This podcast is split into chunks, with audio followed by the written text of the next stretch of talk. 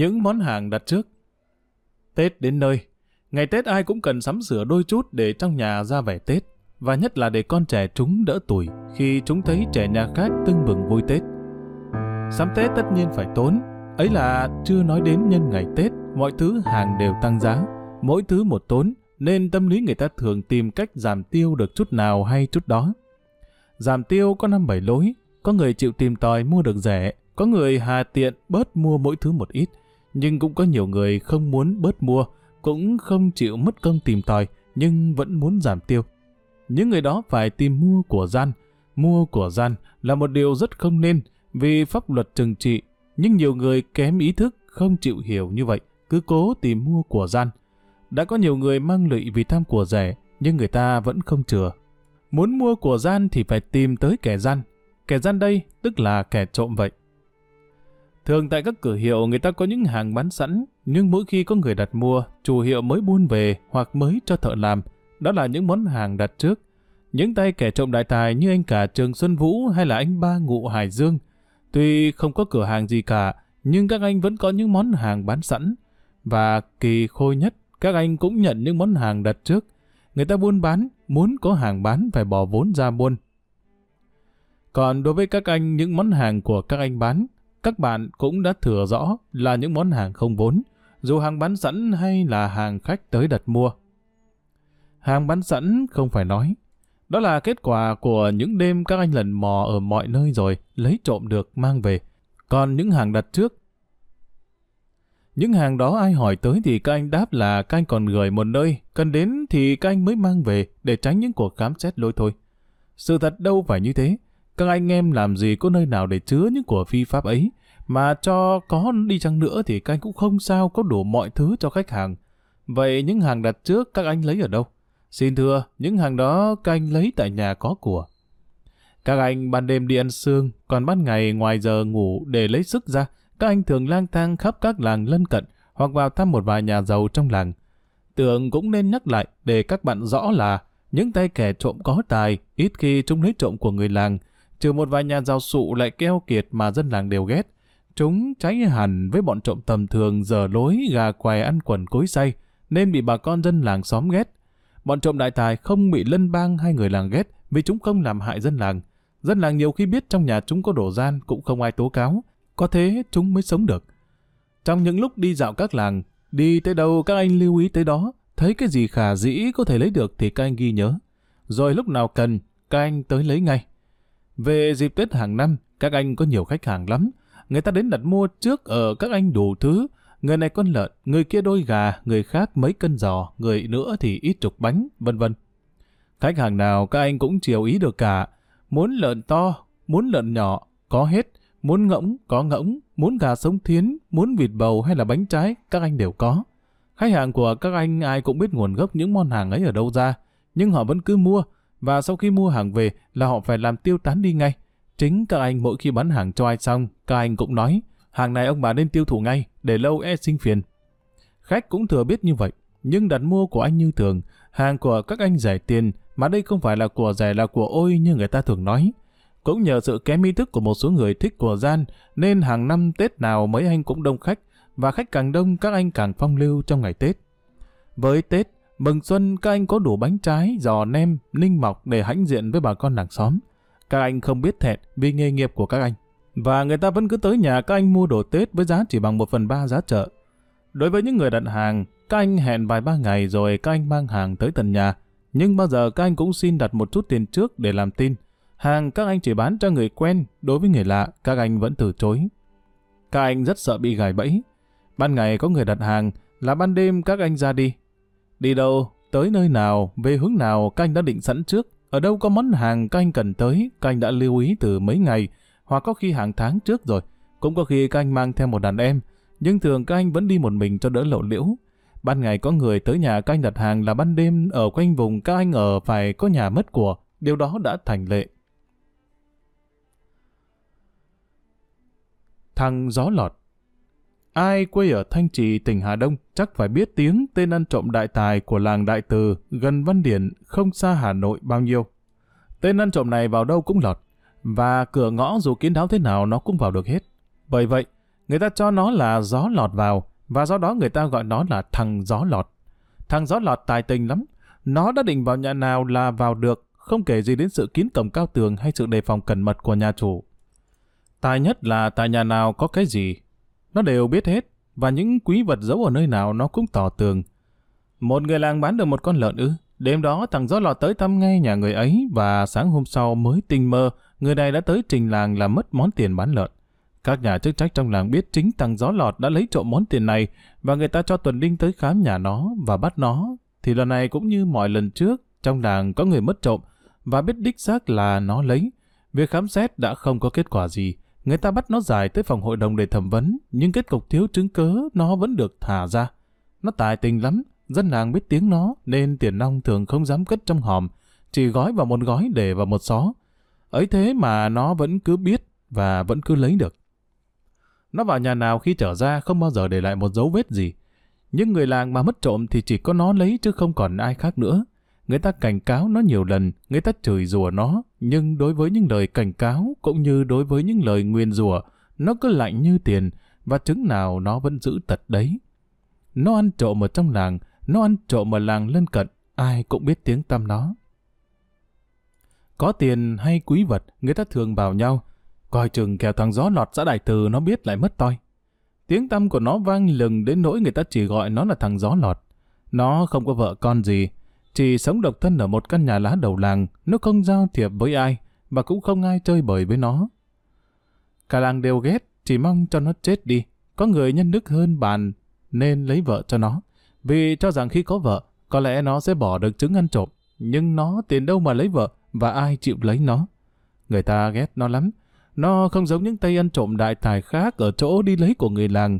Nó cũng biết người ta ghét nó, nên nó cứ sống cô độc một mình, và người làng cứ phải đề phòng đó. Người ta đề phòng nó, cho đến một hôm có tin mừng loan khắp làng. Thằng gió lọt bị ai đánh chết, vứt xác xuống sông kênh.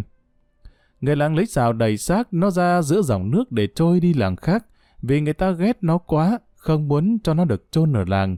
Nhưng đẩy ra thì xác nó lại trôi vào nên sau cùng Hương Lý phải lập biên gia bản, vớt nó lên, chôn. Trong người đó người ta còn thấy một gói bà chó, một chùm chìa khóa và một con dao. Thằng gió lọt chắc là bị dân làng có người ghét quá đánh chết. Làng đại từ từ ngày nó chết, hết có người mất trộm, nhưng người ta vẫn thỉnh thoảng nhắc tới nó. Nó chết khoảng năm 1943 hoặc 1944, cách đây chưa lâu, nên nhiều người còn nhớ lắm. Chưa lâu mà từ năm 1943 đến năm 1944 thì chắc hẳn là cái cuốn sách này tác giả viết cũng rất rất là lâu rồi. Tại vì bây giờ là 2022 thì cũng phải 80 năm rồi. Vậy thì ờ, cái cái cái, mặc dù cái làng đại từ này thì Đình Duy có biết và cái địa danh này có thật, chắc chắn rằng là những người lớn tuổi ở cái khu vực làng đại từ này thì chắc cũng biết danh của cái anh trộm gió lọt này thôi. Và câu chuyện tiếp theo là tên trộm nước. Viết nhiều về kẻ trộm trên cạn. Giờ đây tôi xin thay món và xin giới thiệu cùng các bạn một tên trộm nước chuyên ăn trộm ở các thuyền bè trên sông. Tên trộm này cho đến trước ngày có cuộc chiến tranh Việt-Pháp năm 1946 vẫn hành nghề tại vùng Kim Sơn trên sông Đáy, nhất là tại bến đò Trì Chính thuộc khu Phát Diệm. Tên hắn là Cường. Nhắc đến hắn nhiều người ở Phát Diệm còn nhớ. Đi ăn trộm, hắn không leo tường, khoét ngạch, hắn chỉ lặn nước. Lặn nước một cách rất tài. Trước tài lặn nước của hắn, người ta gọi hắn là cường trộm nước. Hắn không ăn trộm to, chỉ ăn trộm vặt, xoay đủ tiền độ nhật. Đầu tiên hắn chỉ tìm cách lấy những nồi xanh của các gia đình thuyền trài đậu ở bến đò trì chính. Hắn giả làm kẻ khó, tới xin ăn. Các nhà thuyền trài động lòng nhân từ cho ăn, thì hắn xin mượn nồi để ăn vét cơm, lườm cơm cháy. Chủ nhân nghĩ cũng chẳng tiếc gì những hạt cơm còn dính lại trong nồi. Không cho hắn vét thì cũng đến rửa nồi đổ đi, nên đưa cả nồi cho hắn mượn. Hắn loay hoay, ngồi vét nồi, rồi như vô ý hắn ngã lộn xuống sông. Thấy hắn ngã, chủ thuyền lo, vội hô hoán các thuyền đậu bên trên để tìm vớt hắn. mài nghĩ đến cứu hắn, chủ thuyền đã quên, không nghĩ đến chiếc nồi đồng đã cho hắn mượn, cũng đã theo hắn chìm xuống sông. Trong khi mọi người lo cho tính mệnh của hắn, thì hắn đã ung dung lặn dưới nước mang theo chiếc nồi, đi ra khỏi khu thuyền đậu độ 4-500 thước mới nhô lên. Thế là ăn trôi chiếc nồi. Vài bữa sau hắn đến một khu thuyền khác, và lại giờ ngón đòn mượn nồi ngã xuống sông. Người ta lại lo cứu hắn, trong khi hắn lại ôm chiếc nồi lặn ra khỏi khu thuyền mới nhô lên. Ngón đòn của hắn thi hành được năm bảy bận, mọi gia đình thuyền trài đều biết, người ta đề phòng hắn ăn xin, người ta cho, nhưng mà mượn nồi xanh thì không được. Hỏng ngón này hắn bảy ngón khác, hắn không đi ăn xin nữa, nhưng cả ngày hắn lặn hụp ở dưới sông, thuyền bè nào vô ý sơ hở, không người trông nom, là hắn leo lên để ăn trộm đồ đạc, rồi hắn lại lặn xuống sông. Người ta đề phòng nhiều, nhưng hắn vẫn kiếm ăn được, vì hắn chỉ cần một chủ thuyền hơi vô ý là hắn ăn trộm được rồi. Có khi gia đình chủ thuyền ngồi ở đằng mũi thì hắn leo lên đằng lái để lấy trộm đồ đạc, hoặc trái lại, khi mọi người lưu ý tới đằng lái thì hắn lại trèo lên đằng mũi để kiếm ăn. Hắn chỉ ăn trộm những món không đáng mấy tiền như là nồi niêu, quần áo, cốt sống qua ngày, vì thế nên hắn không bị dùng bắt giao giết. Đi đêm mãi có ngày gặp ma, thì ăn trộm mãi cũng phải có phen bị bắt, dù chỉ là ăn trộm vật. Cường trộm nước đã bị bắt đôi ba lần. Người ta thuật lại rằng, có lần hắn bị bắt giải lên phủ, có lính đi kèm và phải đi qua một chuyến phà. Lúc qua phà, hai tay hắn bị trói chặt, hắn kêu với lính gác cởi nút trói cho hắn. Rồi tới khi lính gác hút thuốc lào, hắn cũng xin phép cho hắn được hút cái bã thừa cho đỡ thèm. Nhờ có những người đi phà cùng nói vào, người lính gác vui lòng cho hắn hút mồi thuốc thừa. Hút xong mồi thuốc, mắt hắn lờ đờ, người hắn lảo đảo, hắn đang say thuốc. Cái nghiệp thuốc lào nó vậy, hút vào dễ say lắm. Người lính phải đỡ hắn và gạt mọi người để lấy chỗ cho hắn ngồi. Ngờ đâu giữa lúc ấy, hắn ngã ngửa lăn tròn xuống sông. Phà đã gần tới bến, mọi người thấy hắn ngã thì nhớn nhác, và người lính gác thì lo sợ vô cùng. Dẫn tù mà để tù ngã xuống sông chết, có tội chất chơi à? Khách đi phà tỏ ý thương hại hắn, ngã xuống sông, tay bị trói còn bơi lội làm sao được, ắt phải chết chìm rồi. Hắn có chết chìm không? Xin thưa không. Trong lúc mọi người nhốn nháo lo tổ chức vớt hắn thì hắn đã lặn và đi xa khỏi bến phà một quãng dài mới nhô lên khỏi mặt nước. Ít lâu sau, hắn lại bị bắt và bị giải lên phủ.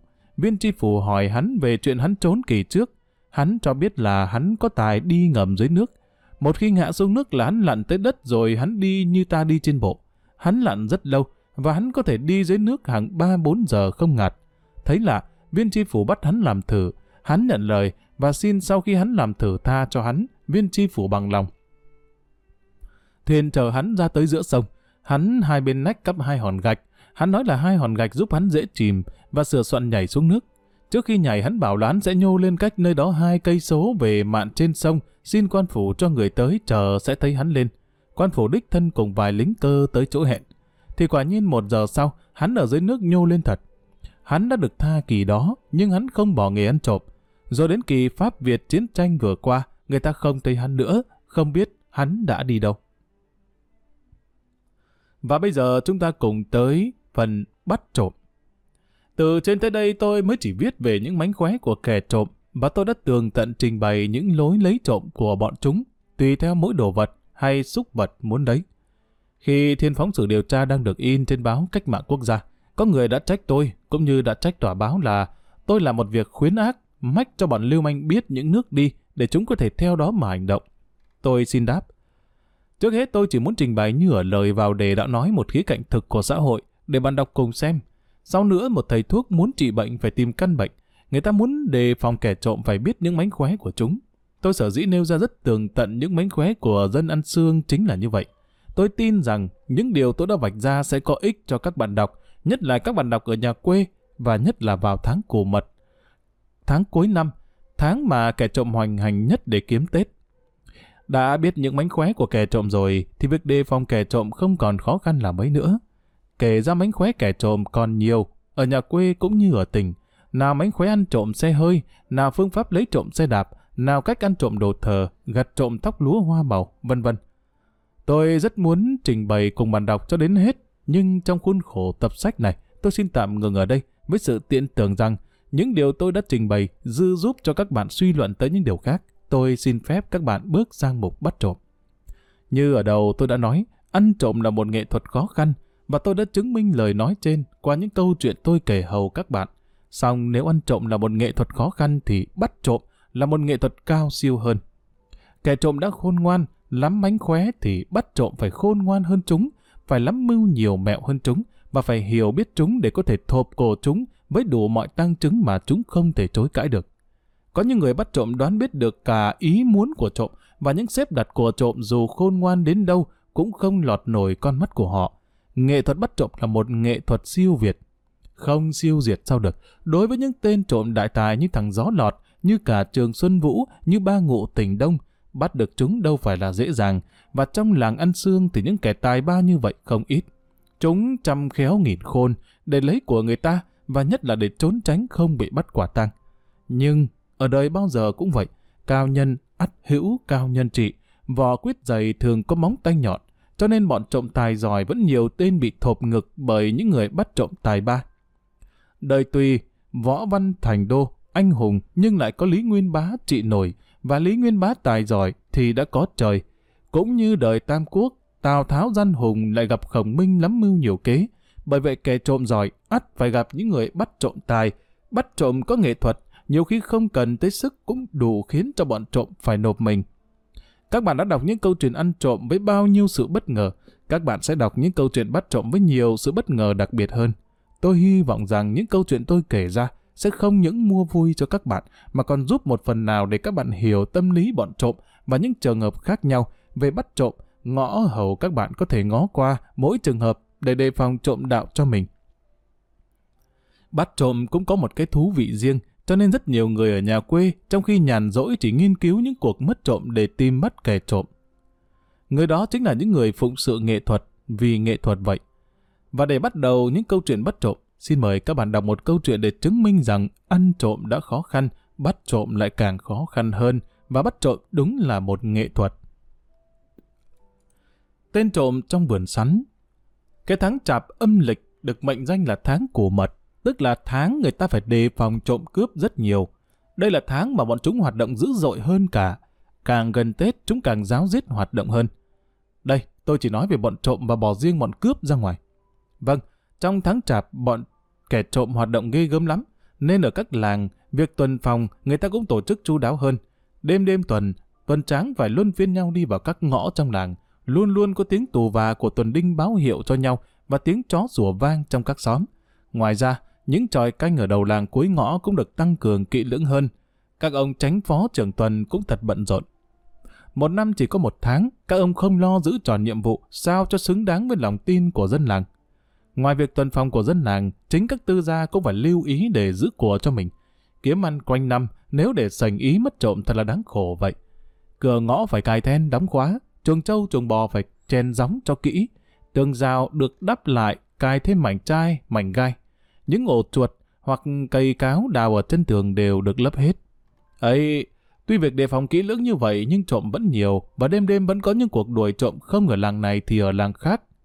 Câu chuyện tôi kể dưới đây đã xảy ra ở chính làng tôi nhân một dịp cuối năm hồi tiền chiến.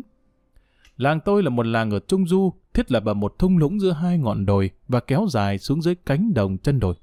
Thoai thoải theo sườn đồi là nhà cửa dân làng hoặc những nương sắn nương chè. Hồi đó đang cuối năm, Thỉnh thoảng trong làng có xảy ra một vài vụ trộm, tuy không quan trọng nhưng vẫn là những vụ trộm, để khiến cho Trương Tuần và Tuần Tráng phải bực mình. Đêm đêm, bọn họ phải tăng cường hoạt động gấp bội, và những cuộc đi tuần tại các xóm cũng nhiều thêm. Đêm hôm đó bọn Tuần đang đi trong một xóm ở chân đồi, bỗng có một bóng người chạy vụt từ trong một nhà ra. Đích là một tên trộm rồi. Anh em Tuần Đinh vội hò nhau đuổi theo và giúp tù bà inh ỏi. Tên trộm chạy thẳng ra đầu xóm, Tuần Tráng cũng dầm dập đuổi theo và hô hoán ở Mỹ là có trộm để dân trong xóm cùng mở cửa ra đón bắt. Suốt trong xóm này không ngõ ngách nên tên trộm đành phải chạy thẳng cho đến tận đầu xóm. Tên trộm chạy nhanh nhưng anh em Tuần Đinh đuổi theo cũng không chậm. Lại còn các bà con thanh niên trong xóm nghe tiếng hò bắt trộm cũng cùng nhau mở cửa sổ ra với đòn tay gậy chọc để trợ lực cho Tuần Tráng. Tiếng ồn nào vang dậy trong đêm khuya, tiếng tù và rúc, tiếng người gào thét hò bắt trộm. Bắt lấy nó, nó chạy ra phía đầu xóm. Ờ, đuổi mau lên, kẻo nó trốn mất. Vàng cho nó mấy gậy cho nó què cẳng. Tên trộm cố văng mình chạy, vượt qua mọi lớp người đuổi theo. Chắc hẳn trong lúc anh chạy ấy, nó phải phá được hết mọi kỷ lục thế giới về môn chạy tự do. Nó đã chạy tới đầu xóm. Kế ngay đầu xóm là một vườn sắn um tùm. Vườn sắn chỉ cách đó có một con đường nhỏ, xung quanh vườn sắn là những vườn chưa trồng gì.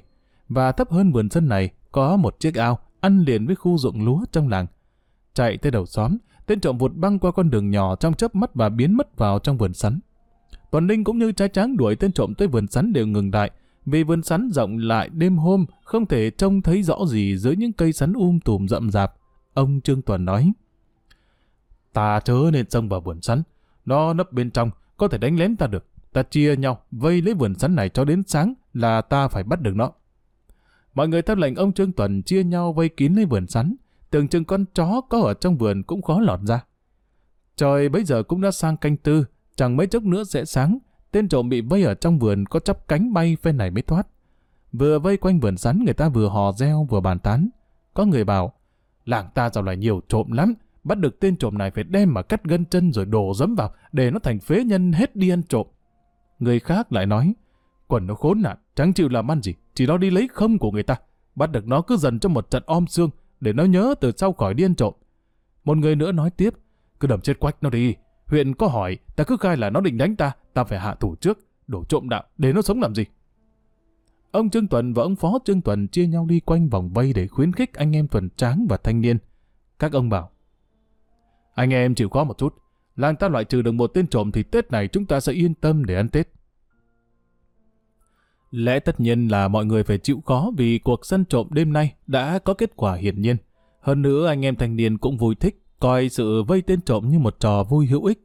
Vườn sắn rộng vào khoảng 3 xảo đất, sắn trồng rất dày và lá rất um tùm. Người ta vây xung quanh vườn nhưng không biết tên trộm ẩn ở chỗ nào. Có vài ba thanh niên bạo gan, vây mãi ở ngoài nóng ruột, muốn xin phép ông Trương Tuần để chia nhau xông vào lùng tên trộm trong vườn sắn. Ông Trương Tuần gạt đi, nói Các chú bất tất phải nóng lòng, nó như con chim trong lồng, con cá trong chậu, sáng là nó phải bị bắt. Các chú xông vào bây giờ có thể bị nguy hiểm với nó. Mặc dù lời khuyên đầy kinh nghiệm của ông Trương Tuần, mấy anh em thanh niên vẫn cứ muốn xông vào vườn sắn. Trời gần sáng, tiếng gà gáy nổi lên ở các thôn xóm, đã vào khoảng cuối canh tư, nhưng trời vẫn còn tối. Trong đêm tối, ánh những ngọn đuốc của tuần tráng đã được thắp lên để đề phòng sự lần trốn của tên trộm và để khích lệ tinh thần mọi người đang vây bắt nó. Ánh lửa đỏ xung quanh vườn sắn làm sáng hẳn một góc làng. Trong vườn sắn từ trước vẫn yên lặng, bỗng có mấy cây sắn bị lay động mạnh tại một góc vườn gần ngay chỗ mấy thanh niên hăng hái muốn xông vào. Đích thì tên trộm đang ở đó. Này nghe thấy gà gáy, lo sợ muốn tìm lối ra. Đi lại, động vào những cây sắn, khiến ngọn sắn rung động. Một thanh niên trông thấy nói, Kìa, nó kia rồi, nó ở góc này, đang đụng vào những cây sắn nên ngọn sắn rung lên, ta cứ xông nhiều vào góc vườn này là bắt được nó, khỏi cần phải đợi trời sáng. Một thanh niên khác tiếp, phải đó, chúng ta xông vào cả đi, bắt nó trói lại rồi còn về nghỉ ngơi, chứ tội gì mà đợi mãi nó. Đề nghị của các anh được một số thanh niên khác hưởng ứng trước, rồi toàn thể mọi người hưởng ứng sau. Các thanh niên xông vào góc vườn có những ngọn sắn lung lay, các anh chia nhau, quay thành vòng ở ngay vườn sắn, rồi cả những người khác cũng ùa theo, kéo cả về góc đó. Những luống sắn bị chân người dày xéo, những lá sắn bị xô giạt. Người ta đã vây kín lấy góc vườn có ngọn sắn lung lay lúc trước. Ngọn sắn ấy giờ đây đã hết dung. Người ta đoán tên trộm thấy bị vây chặt phải đứng im một chỗ để ngọn sắn khỏi lung lay nữa. May ra có tìm được cách nào khác thoát thân chăng? Thưa các bạn, đến đây tôi muốn đặt một câu đố để các bạn tự trả lời. Câu đố như sau. Tên trộm có bị bắt không? Và bị bắt như thế nào? Nếu tên trộm không bị bắt, nó đã thoát thân ra sao và bằng lối nào? Các bạn thử tự trả lời đi, xem câu trả lời của các bạn có đúng không? Các bạn vẫn theo dõi thiên phóng sự này, liệu các bạn đã hiểu rõ được tâm lý của bọn trộm chưa? Và xem các bạn có thể sống ở thôn quê để tìm thú vui trong việc bắt trộm được không? Đây không phải là một chuyện trinh thám, đây chỉ là một sự kiện đã xảy ra. Sự kiện này xảy ra tùy theo hành động của những người săn bắt kẻ trộm, cũng như tùy sự tính toán và nhận xét của họ. Vậy các bạn thử dự đoán xem những đồng bào chúng ta ở miền quê họ hành động ra sao. Điều tôi muốn các bạn ngừng đọc trong 10 phút để ngẫm nghĩ lại về câu chuyện này, để thử tự trả lời cho xác đáng. Và giờ đây, tôi xin quay lại câu chuyện. Tất cả tuần ninh và dân làng có mặt tại khu vườn sắn đều đổ dồn cả về phía góc vườn nói trên, tạo nên một vòng vây nhỏ, hẹp hơn vòng vây ngoài vườn. Vòng vây nhỏ hẹp này dần dần thắt chặt lại cho đến khi chỉ còn một khoảng rất nhỏ. Tên trộm có chạy lên trời, và dù cho có khí giới, đố tên trộm còn dám đánh lén này Lúc vòng vây đã thu nhỏ còn một khoảng rồi, ba bốn thanh niên vào sục tìm trong các gốc sắn. Họ quyết bắt sống tên trộm và lôi ra sửa cho một trận trước khi giao cho ông Trương Tuần để dẫn ra phòng hội đồng. Phải sửa cho nó một trận là đúng lắm, cái đồ quân khốn kiếp chỉ muốn lấy không của người ta. đã thế đêm nay lại làm cho người ta mất ngủ. Mấy thanh niên chia nhau lùng sục từng gốc rắn, ngó từng trạc cây. Nhưng lạ thay, tên trộm đâu rồi? Nó đã chắp cánh bay mất rồi chăng? Hay nó có phép tàng hình như mấy ông tướng trong chuyện phong thần? Thật chẳng ai ngờ. Vòng vây chặt như thế, nó đi đâu cho thoát? Nó không thể ẩn vào những cành sắn ẻo là và mong manh được. Nghĩa là nó đã thoát khỏi vườn sắn rồi. Thật là cả xóm trưng hừng và bực nhất là ông Trương Tuần. Ông nói. Tài thật, không biết nó đi đằng nào. Rõ ràng nó chạy vào vườn sắn, và rõ ràng những ngọn sắn lay động, tỏ rằng nó đã có mặt tại góc vườn này. Vậy mà chỉ trong một thoáng nó đã trốn đi mất. Thấy mất tên kẻ trộm, mọi người chán nản ra về, chỉ còn trơ lại các ông tránh phó Trương Tuần và anh em Tuần Đinh. Bọn họ dắt nhau về phòng hội đồng, vừa đi họ vừa bàn với nhau về chuyện tên trộm trốn thoát. Ê, nó giỏi thật, không biết nó đi đâu nhanh thế. Hay là nó không chạy vào vườn sắn. Rõ ràng tôi đuổi nó có chạy vào đấy, rồi không thấy nó ra nữa. Xung quanh toàn vườn sắn có ngả nào để nó thoát ra không, mà không bị ta thấy đâu. Hơn nữa dân trong xóm họ đổ ra như thế, nó có chạy lối nào được. Ông Trương Tuần bảo ông Phó, nó tuy không bị bắt, nhưng cũng đã bị một mẻ sợ, chắc từ mai dân làng ta cũng yên hơn và đỡ trộm hơn. Ông Phó đáp, ông Trương cứ nghĩ như vậy, chứ nó sợ cái gì, nó không bị bắt hôm nay, tức là số nó còn vượng, mai nó lại đi ăn trộm như thường, ta nên tăng sự canh phòng, nếu ta trễ này là nó lợi dụng cơ hội hoành hành giữ ngay. Chẳng mấy lúc các ông đã tới phòng hội đồng. Ở đây có một sự bất ngờ đang chờ đợi các ông, và các ông đã cùng nhau chố mắt trước sự bất ngờ này. Thật là bất ngờ quá, có trời cũng không hiểu. Bất ngờ thật, vì các ông vừa về đến phòng hội đồng đã thấy tên trộm cởi trần bị trói giật cánh khuỷu ra sau lưng và ngồi tựa cột trong phòng để chờ lĩnh tội. Nó chỉ còn mặc có chiếc quần và đã mất chiếc áo. Ai đã bắt tên trộm và bắt nó ở đâu? Bằng cách nào? Vào lúc nào? Nó ở trong vườn sắn rồi nó chạy trốn, cả xóm đều biết, vậy mà sao nó lại có thể ở đây được? Thưa các bạn, đấy là tất cả cái nghệ thuật bắt trộm, cái nghệ thuật siêu việt mà chúng ta phải khâm phục. Tên trộm bị vây trong vườn sắn đã trốn khỏi vòng vây bằng nghệ thuật của bọn ăn trộm. Nhưng nghệ thuật của nó đã bị nghệ thuật bắt trộm đè lên, nên nó bị bắt. Nó bị bắt bởi ai? Các bạn có hiểu không? Chắc các bạn đoán là một thanh niên khỏe mạnh đã rượt đuổi được nó. Nhưng thưa không, người bắt được nó là một ông cụ già, đã khao thượng thọ, nên được dân làng gọi là cụ thượng, để tỏ lòng kính trọng, không gọi đến tên riêng hoặc tên con cháu cụ nữa. Cụ thượng hàng ngày đi đâu phải chống gậy, tay vắt sau lưng. Ấy thế mà cụ bắt được tên trộm, trong khi cả xóm, với bao nhiêu tuần tráng thanh niên, đã để nó trốn thoát, thế mới tài tình. Chắc các bạn nóng ruột muốn biết tên trộm đã thoát khỏi vườn sắn lúc nào và bằng lối nào, cũng như cụ thượng đã bắt nó bằng cách nào lắm nhỉ? Thưa các bạn, tên trộm đã trốn khỏi vườn sắn một cách rất khôn khéo. Nó trốn giữa lúc giận xóm và tuần đinh đang bổ vây nó chặt chẽ. Nguyên nó thấy bị vây trong vườn sắn để chờ sáng. Nó biết nếu đợi đến sáng, ắt là nó không thể chạy đi đâu được. Nó lại nghe thấy có vài thanh niên nói muốn xông vào ngay trong vườn để bắt nó. Chính sự hăng hái của mấy thanh niên này đã giúp cho nó có mưu kế để thoát thân. Nó nghĩ nếu những thanh niên đó biết đúng nó ở chỗ nào, có thể những người này xông thẳng tới để bắt nó. Và chính nó lợi dụng cái điểm muốn bắt nó của những thanh niên này để đánh lừa họ. Muốn tỏ ra nó ở chỗ nào trong vườn, tất nhiên phải có dấu hiệu gì. Trong vườn sắn còn có gì làm dấu hiệu nữa nếu không phải là cây sắn rung động. Ngọn sắn rung động tức là nó đã lần mò đi nên chạm vào thân cây. Thân cây lay chuyển ngọn sắn phải rung. Ngọn sắn rung ở chỗ nào tức là nó ở chỗ đó.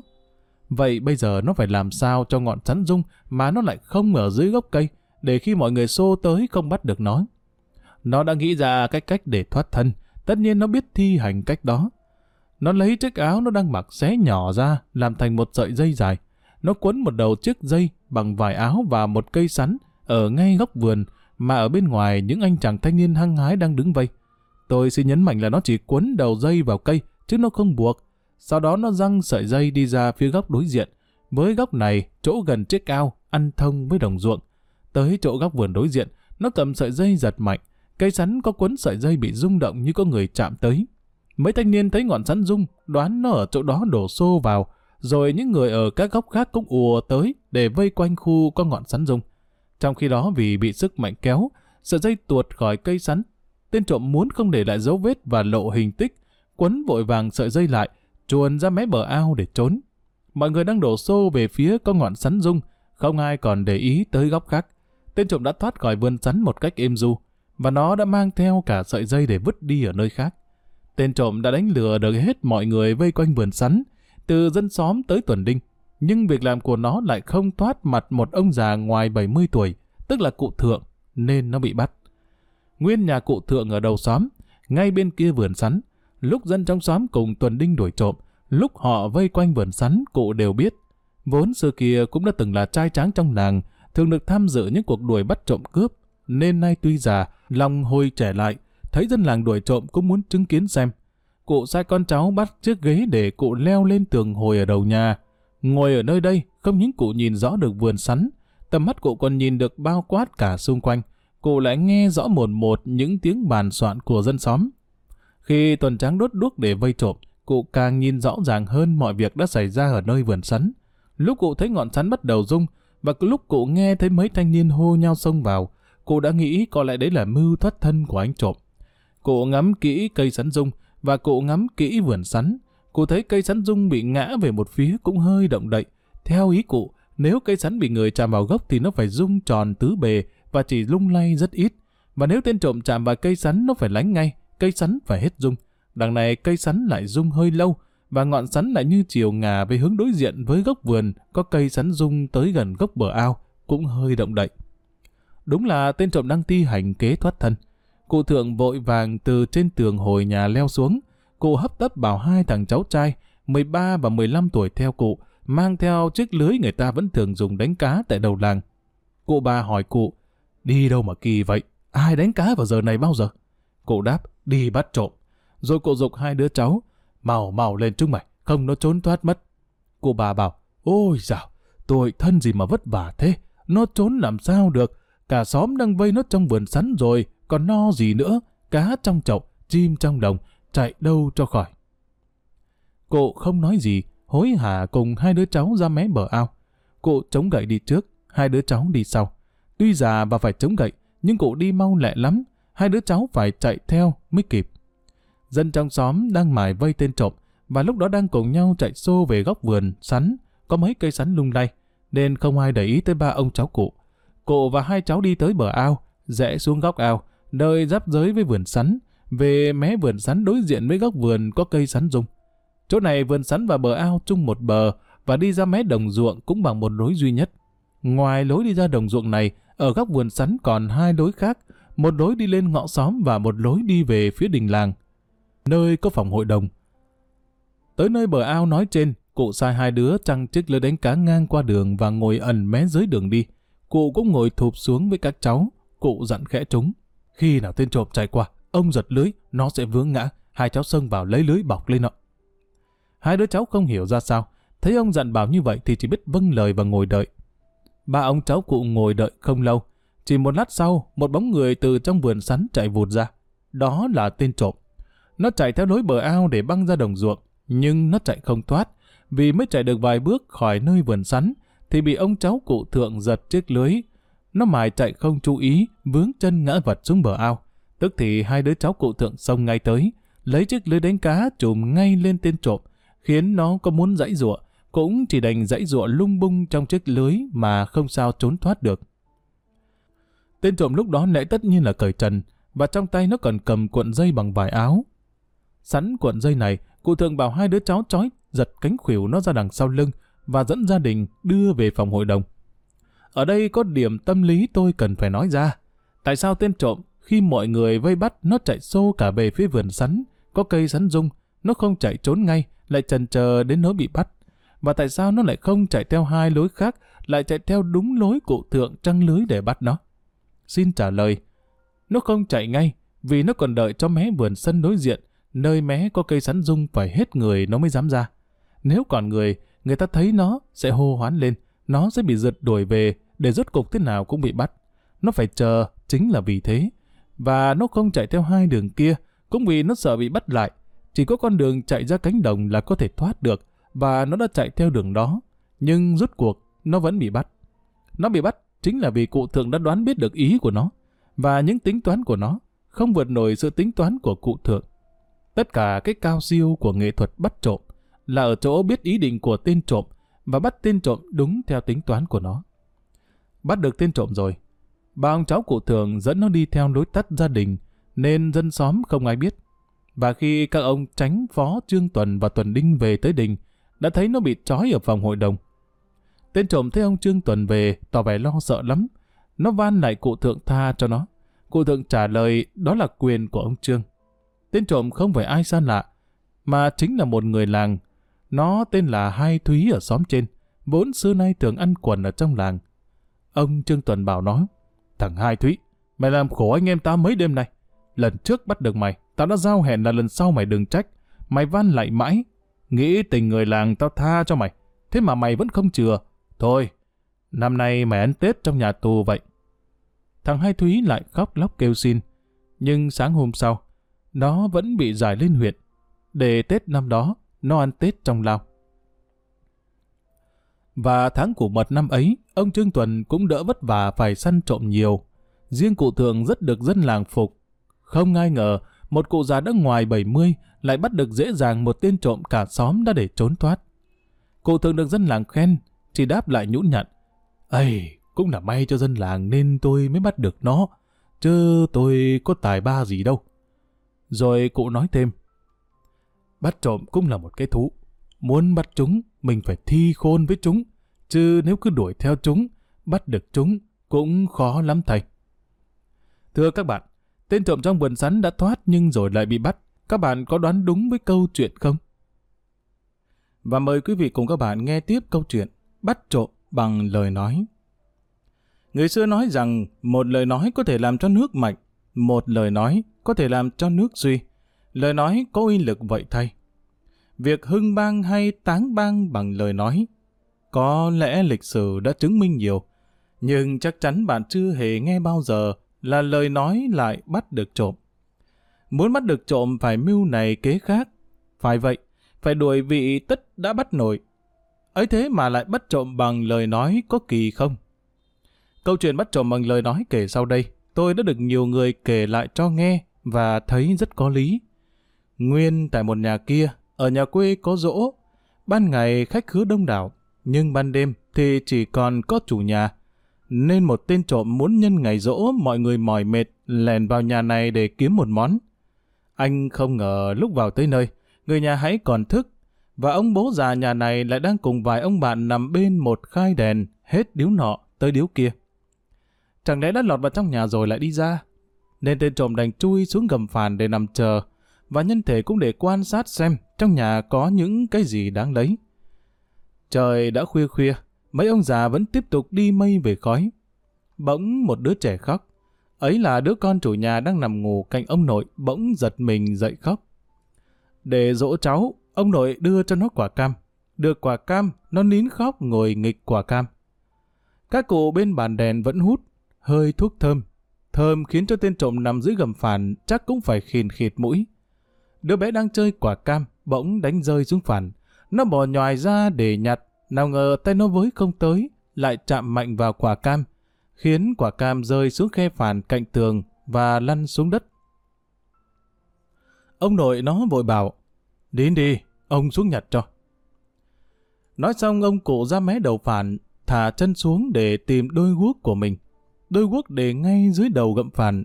Chân phải ông vừa đặt vào chiếc guốc bỗng chạm phải quả cam nằm gọn thân lòn trong lòng guốc. Ông cúi xuống nhặt quả cam lên.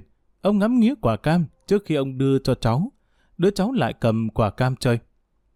Đưa cho đứa cháu quả cam xong, ông liền cúi xuống nói vọng vào gầm phản.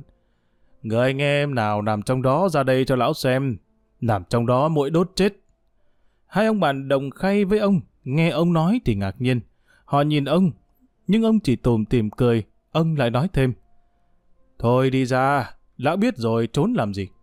Lạ thay, lời nói của ông lão như một câu chú phù thủy. Ở trong gầm phản quả nhiên một anh kẻ trộm, quần màu áo nâu trôi ra, và hướng về ông lão lại như thế sao. Lại cụ, xin cụ tha cho con, con mới vào con chưa lấy được gì. Nói rồi anh lại cúi xuống lại lia lịa. Ông lão cười bảo anh ta, thôi anh đừng lại nữa, lại đây uống hớp nước, cho nó nóng bụng. Anh đi ăn trộm nhưng anh còn dại lắm.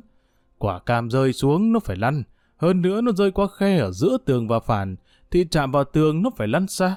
Vậy tại sao nó lại làm gọn thân lòn trên mặt chiếc guốc của tôi?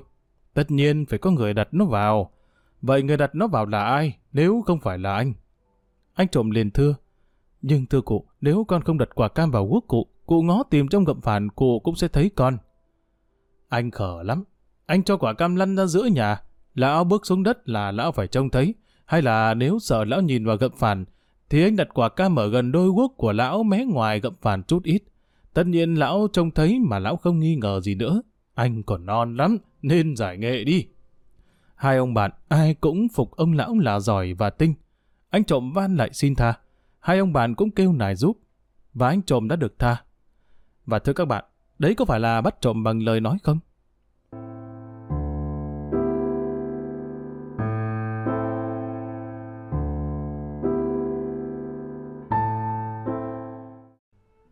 Một câu chuyện Lối bắt trộm đặc biệt Qua mấy bài về bắt trộm, tôi trình bày cùng các bạn hai câu chuyện bắt trộm lý thú. Mỗi câu chuyện đã nêu lên cái tinh ý khác nhau của mỗi người bắt trộm. Hôm nay, tôi xin kể thêm một câu chuyện bắt trộm thứ ba nữa. Trong câu chuyện này, vai chính thứ nhất tất nhiên là anh kẻ trộm, và vai chính thứ hai, người bắt trộm, cũng lại là một ông cụ già. Ông cụ này lúc trẻ đã là một võ khóa sinh, cho nên tuy già mà vẫn còn rất khỏe mạnh. Lối bắt trộm của ông cụ thật là một lối đặc biệt. Ông cụ bắt trộm mà không cần phải đuổi bắt, chỉ việc ngồi im một chỗ. Anh kẻ trộm cũng không chạy nổi, đành chịu bắt trong khi chẳng có ai đuổi bắt cả. Nguyên cụ khóa đêm hôm đó đang ngủ, bỗng tiếng chuột rút làm cụ chợt tỉnh giấc. Cụ lắng nghe thấy tiếng chuột rút đều đều, và lại có tiếng gì lạch cạch. Cụ nhìn ra án thư ở gian giữa nhà. Cụ thấy cụ quên chưa tắt ngọn đèn Hoa Kỳ lúc lên giường ngủ. Cụ vội ngồi dậy, xò chân vào đôi giày, rồi cụ đi ra tắt ngọn đèn. Nguyên căn nhà cụ ngủ là một căn nhà ba gian, ở giữa là bàn thờ, trước bàn thờ có kê chiếc án thư và hai chiếc tràng kỳ. Cụ ngủ ở hàng ghế ngựa kê bên mé phải giường thờ, còn bên mé trái, ở sát tường bên trong có kê bộ ngựa. Còn ở mé ngoài có chiếc bàn con cho trẻ buổi tối chúng nó ngồi học với sự kiểm soát của cụ. Tại căn nhà này chỉ có một mình cụ ngủ, và nếu thỉnh thoảng có khách gian là ở chơi đêm, cụ cũng mời ngủ ở đây. Nhà đóng cửa, bức bàn rất cẩn thận, kẻ trộm không thể mỗi lúc cậy cửa mà vào được. Căn nhà khá rộng nên cụ bà thỉnh thoảng có hàng hóa đáng tiền cũng để tại đấy. Người nhà và trẻ con ngủ cả ở nhà ngang. Đêm đó sau khi cụ đã tắt ngọn đèn Hoa Kỳ, trong nhà tối om om, giờ bàn tay lên trước mắt cũng không thấy gì. Bây giờ đang là dịp gần Tết, hàng hóa của cụ bà đang nhiều và có rất nhiều hàng đáng giá được chất tại căn nhà thờ này. cụ bà vẫn thường bảo ông. Ông phải tỉnh ngủ đấy, hàng hóa của tôi nhiều tiền lắm, trộm nó vào nó khoáng một mẻ thì thật chết, mất cả Tết. Cô ông đáp, nhà ta cửa bức bàn thế này, trộm nào vào được, bà cứ yên trí. Nếu trộm bén mảng tới nhà này, tôi sẽ bắt sống nó cho bà coi. Câu nói nửa bông, nửa thật của cụ ông, cụ bà không để ý tới. Nhưng cụ rất tin ở sự tình ngủ của chồng. Cụ ông tình ngủ thật. Một tiếng chuột rúc cũng làm cụ thức dậy. Đêm đó, sau khi tắt ngọn đèn Hoa Kỳ đi, gian nhà tối om om. tát đi rồi, chắc là cụ ông phải lên giường ngủ. Nhưng nếu người nhà có ai ngủ gần đó mà thính tai, phải nghe thấy những tiếng động như tiếng chuyển đồ vật gì trong nhà, nhưng chuyển động một cách rất nhẹ nhàng và tiếng động cũng rất khẽ. Có lẽ cụ khóa ông đã ngủ say rồi, và cụ cũng chẳng để ý tới những tiếng động quá nhẹ nhàng đó. Trên mái nhà có tiếng mèo cắn nhau kêu, và lẫn vào tiếng mèo kêu như có tiếng gì xè xè đều đều. Những tiếng động vật đấy, ban đêm ai mà để ý cho hết được. Cụ khóa chắc là ngủ đã say lắm rồi. cô ngáy đều đều như kéo gỗ, Chắc là đêm khuya lắm, bốn bề im lặng như tờ. Tiếng mèo cắn nhau trên mái ngói không còn nữa, và cả tiếng kêu xè xè cũng đã mất. Lắng nghe, người ta chỉ thấy tiếng mũi đêm vo ve, xen lẫn vào tiếng ngáy của cụ khóa. Cụ ngủ ngon giấc lắm, đã lâu lắm cụ không chờ mình. Giữa bóng tối dày đặc ở trong nhà, giữa tiếng ngáy như hình bất tận của cụ khóa, bỗng có một tiếng gì mạnh mạnh rơi đánh bịch. Tiếng động đó làm cụ khóa giật mình. Cụ trở mình và mồm ú ớ, nhưng cụ lại ngủ ngay và tiếng ngáy lại đều đều liên tục. Như có tiếng gì dãy rủa ở gian bên nhà kia, nhưng tiếng dãy rủa như hình khẽ quá, không đủ mạnh để đánh thức cụ khóa. Cụ khóa vẫn ngủ. Ngủ ngon lắm, miên man, không biết trời đất là gì. Ngủ say thế mà cụ bà lại giao phó cho việc canh trộm những hàng Tết của cụ có nguy hại không? Đêm vẫn tịch mịch, và tiếng dãy rộ ở gian bên cơ hồ như không còn nữa. Và bỗng nhiên có tiếng kêu xin. Con lại cụ, cụ tha cho con, con biết thải cụ rồi. Quái, tiếng gì vậy? Cụ khóa vẫn nằm ngủ yên trên giường ghế ngựa. Ngáy như sấm, chứ cụ có làm gì ai đâu. Ai kêu, ma chăng? Ý chừng không thấy cụ khóa trả lời, tiếng kêu lại nhắc. Còn lại cụ, từ sau con chừa. Nghe tiếng kêu, cụ khóa khẽ cửa mình rồi mồm như ú ớ, xong cụ lại ngủ luôn. Tiếng kêu lại nhắc lại. Còn lại cụ, con thề là từ sau con không dám trêu vào cụ nữa. Tiếng kêu vang lần này chừng như đánh thức cụ dậy. Cụ vươn vai rồi ngồi lên, và cụ hỏi. Ai đây? Ai nói cái gì ở đâu đây? Tiếng trả lời. Lại cụ con đây ạ, con xin cụ tha cho con cô lại hỏi. Anh ở đấy làm gì? Sao tôi lại tha cho anh? Tha cái gì kia chứ? Tiếng năn nỉ. Tôi còn lại cụ, con biết tài của cụ rồi, con là kẻ trộm đây mà. Cụ nói. Kẻ trộm à? Sao đã vào được trong nhà? Không lấy trộm rồi đi ra, lại đứng đấy mà kêu thế. Đi ăn trộm thế có rũ tù. Tôi, chăm sự con lại cụ, con biết con dại rồi. Cụ khóa bước xuống đất lần ra máy án thư, đánh diêm thắp ngọn đèn Hoa Kỳ, vặn to lên cô nhìn tới gian bên cạnh, ngay giữa gian nhà nơi mọi khi có chiếc bàn gỗ nhỏ của trẻ con học buổi tối, mà lúc trước khi đi ngủ cụ vẫn còn ở đấy, thì nay biến đâu mất và có một chiếc ang lớn. Ở trong chiếc ang là anh kẻ trộm. Chiếc ang cao tới ngang vai anh. Anh đứng lì trong ang như bị giữ chặt vào đáy ang. Lạ lùng thật. Thấy cụ khóa dậy thắp đèn, anh cũng không chạy, cứ đứng nguyên ở trong ang mà kêu lên. Tôi còn lại cụ. Cụ bảo, lại gì thì lại, anh hãy ra đây đã. Thưa cụ, con ra làm sao được? Mật ngập đến gần đầu con, con cựa không nổi, nói gì tới ra hầu chuyện cụ nữa. Cụ khóa phá ra cười, tiếng cười giòn vang giữa trong đêm tối. Cụ bảo, bây giờ anh biết tay tôi rồi nhỉ? Anh quên rằng trước đây tôi là võ khóa sinh, nên anh mới đến vuốt dâu cọp chứ gì. Kiếm ăn ở đâu chẳng kiếm, sao lại mò tới nhà tôi? Rồi cô lại cười. Tiếng cười làm vang động tới nhà dưới, khiến cụ bà và người nhà phải chạy lên. Cụ mở cánh cửa bức bàn để cụ bà vào, rồi cụ chỉ tên trộm cho cụ bà xem. Cụ nói, tôi đã bảo với bà, là nếu trộm bén mảng tới nhà ta thì tôi bắt sống. Kìa, tôi đã bắt được tên trộm định tới lấy hàng Tết của bà kìa. Cụ bà nhìn tên trộm đứng trong an mật. Cụ bảo ông, ông bảo hắn đi ra, chứ đứng thế kia hỏng cả mật của tôi rồi con gì. Rồi cụ bảo tên trộm, anh đi ra đi chứ, ai cứ đứng như thế bẩn mật của tôi còn bán cho ai?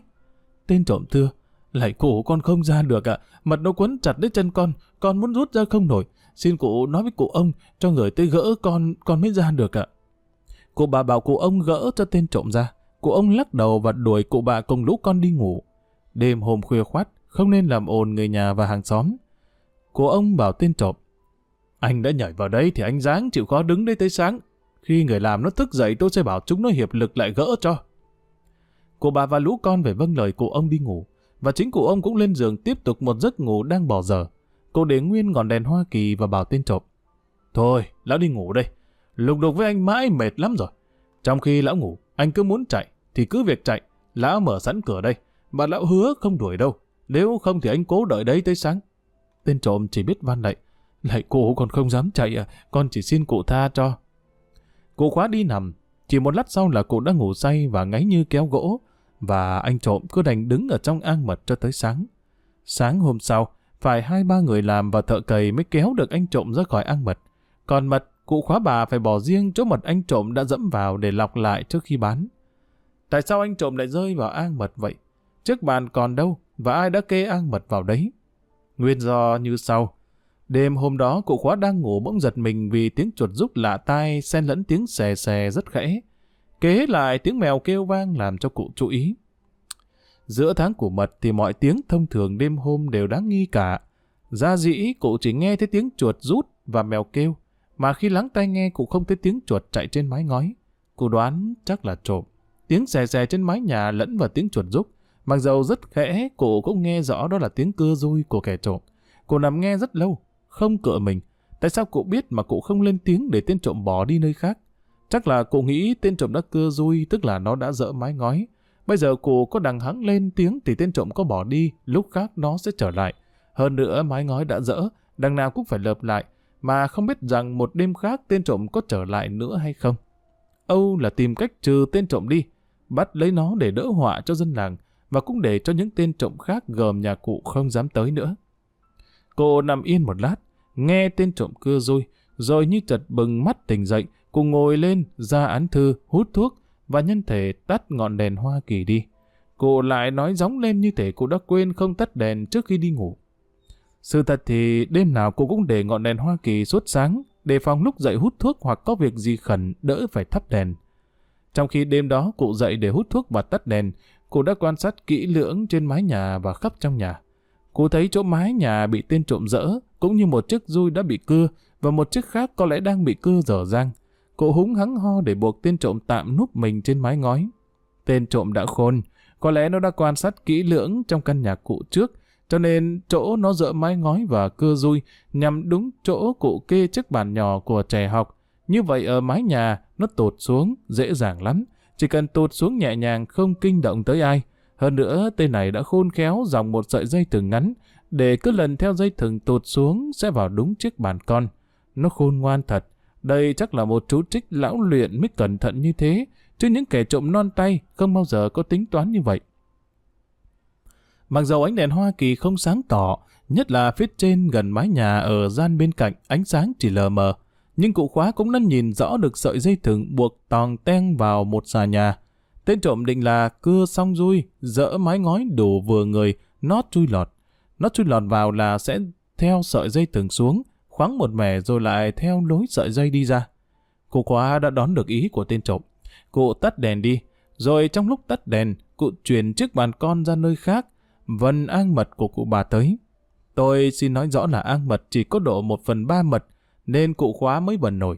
Hơn nữa cụ vốn là võ sinh khóa trước, nên tuy đã có tuổi, cô vẫn còn có sức.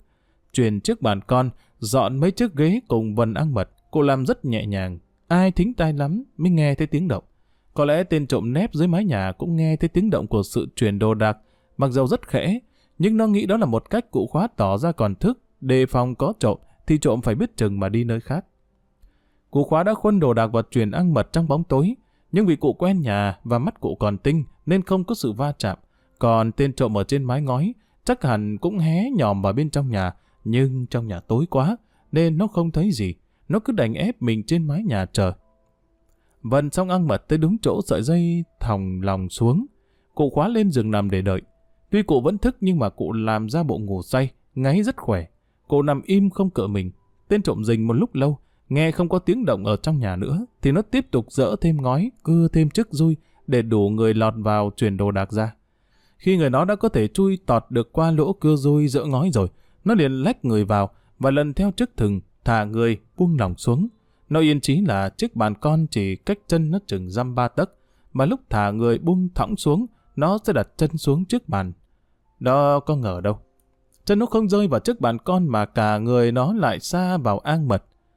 An mật vơi, từ mặt mức mật trong an tới chân tên trộm phải trên một thước. Người nó rơi xuống tạo nên sức mạnh, hai chân nó ngập thõm và mật tới gần đầu gối. Sợ quá nó muốn leo lên, nhưng nó chấn tĩnh lại được ngay để tìm cách thoát thân. Nó đã lấy sức cố vùng để thoát ăn mật. Nó dãy giụa, nhưng mọi sự cố gắng của nó đều vô ích. Mật quấn chặt lấy chân nó, không sao rút ra được. Trời mùa rét mà nó toát mồ hôi, nó nghĩ hết mưu và cách để thoát thân. Nhưng mưu kế thì nhiều mà lôi chân ra khỏi ăn mật thì nhất định không được. Nó đành văn lại cụ khóa để xin tha. Và về sau thế nào, các bạn cũng đã rõ rồi. Tôi chỉ cần nói thêm là Tết năm đó, tên trộm đã ăn Tết ở Lô Cốt huyện. Nhà cụ khóa từ đấy không có trộm. Và câu chuyện dùng ăn mật để bắt trộm của cụ đã thành một giai thoại lý thú. Thế mới biết, bắt trộm có lắm cách, nhưng người bắt trộm phải đoán biết sự tính toán của kẻ trộm mới bắt được chúng dễ dàng. Đúng là chi kỷ, chi bỉ, bách chiến, bách thắng vậy. Tiếp theo, có mấy cách bắt trộm. Những trường hợp bắt trộm không giống nhau, tùy theo sự tính toán của kẻ trộm. Người bắt trộm phải có mưu kế riêng. Bắt trộm đào ngạch không giống bắt trộm đào tường. Vây một tên trộm lèn cửa, không giống đuổi một tên trộm đang tìm lối thoát thân. Bắt kẻ trộm ở trong nhà không giống bắt một tên ăn trộm hoa quả ở trong vườn. Mỗi loại trộm phải có lối bắt riêng, nếu muốn bắt được chúng chắc chắn. Để các bạn biết rõ mỗi lối bắt trộm mỗi khác, ở đây tôi không nói cách bắt như thế nào. Nhưng tùy theo mỗi loại trộm tôi sẽ thuật lại một vài câu chuyện bắt trộm liên quan tới chúng. Qua những câu chuyện này các bạn sẽ tự rút lấy cái phương pháp bắt mỗi loại trộm ra sao. Những câu chuyện tôi kể ra đây là những câu chuyện thật, đã từng xảy ra ở thôn quê và cả ở tỉnh nữa. Bọn ăn trộm cũng hiểu những lối bắt trộm của những người rình bắt chúng, cũng đề phòng cẩn thận khi đi kiếm ăn. Nhưng cái khôn ngoan của chúng nhiều khi không giúp được cho chúng, vì người đời ai cũng muốn giữ của, không ai muốn để mất trộm một cách dễ dàng. Muốn giữ của cần phải đề phòng bọn trộm và tìm cách bắt lấy chúng quả tang, đưa chúng ra pháp luật. Còn bọn kẻ trộm, khi đã bị bắt hụt tại một nhà nào, chúng thường kiêng nể nhà đó, chúng không tới nữa. Chúng cho rằng nhà đó vượng, nếu chúng trở lại, có lần chúng sẽ bị bắt. Những người bắt được trộm thường được dân làng đồn đại, những bọn trộm thường kiêng mặt. Chỉ những chú trích có tài mới mòn men tới. Ở thôn quê thường ít những chuyện lạ xảy ra, cho nên việc bắt được một tên trộm coi như là một chuyện phi thường, và người bắt trộm được đề cao. Có nhiều người thì giờ dư dật thường tìm cái thú trong việc tranh khôn với kẻ trộm, tìm cách bắt chúng. Chẳng khác chi những nhà trinh thám tài tử tại các thành thị, lấy việc tra xét đổi bắt kẻ gian để giải khuây. Hơn nữa, rình bắt trộm cũng có lợi khiến cho kẻ trộm phải kiêng nhà kẻ rình bắt nó ra. Như vậy, tìm vui trong việc bắt trộm có thể nói là phụng sự nghệ thuật, nhưng cũng lại cả vị nhân sinh. Vị nhân sinh ở chỗ trừ cho dân làng một mối hại, và nhất là khiến kẻ gian phải kiêng nể không dám nhòm ngó tới nhà mình. Những chuyện bắt trộm tôi kể sau đây có thể gọi là những chuyện bắt trộm điển hình và những ai muốn bắt trộm. Có thể tùy trường hợp với hoàn cảnh cho đúng với sự tính toán của những tên trộm muốn rình bắt.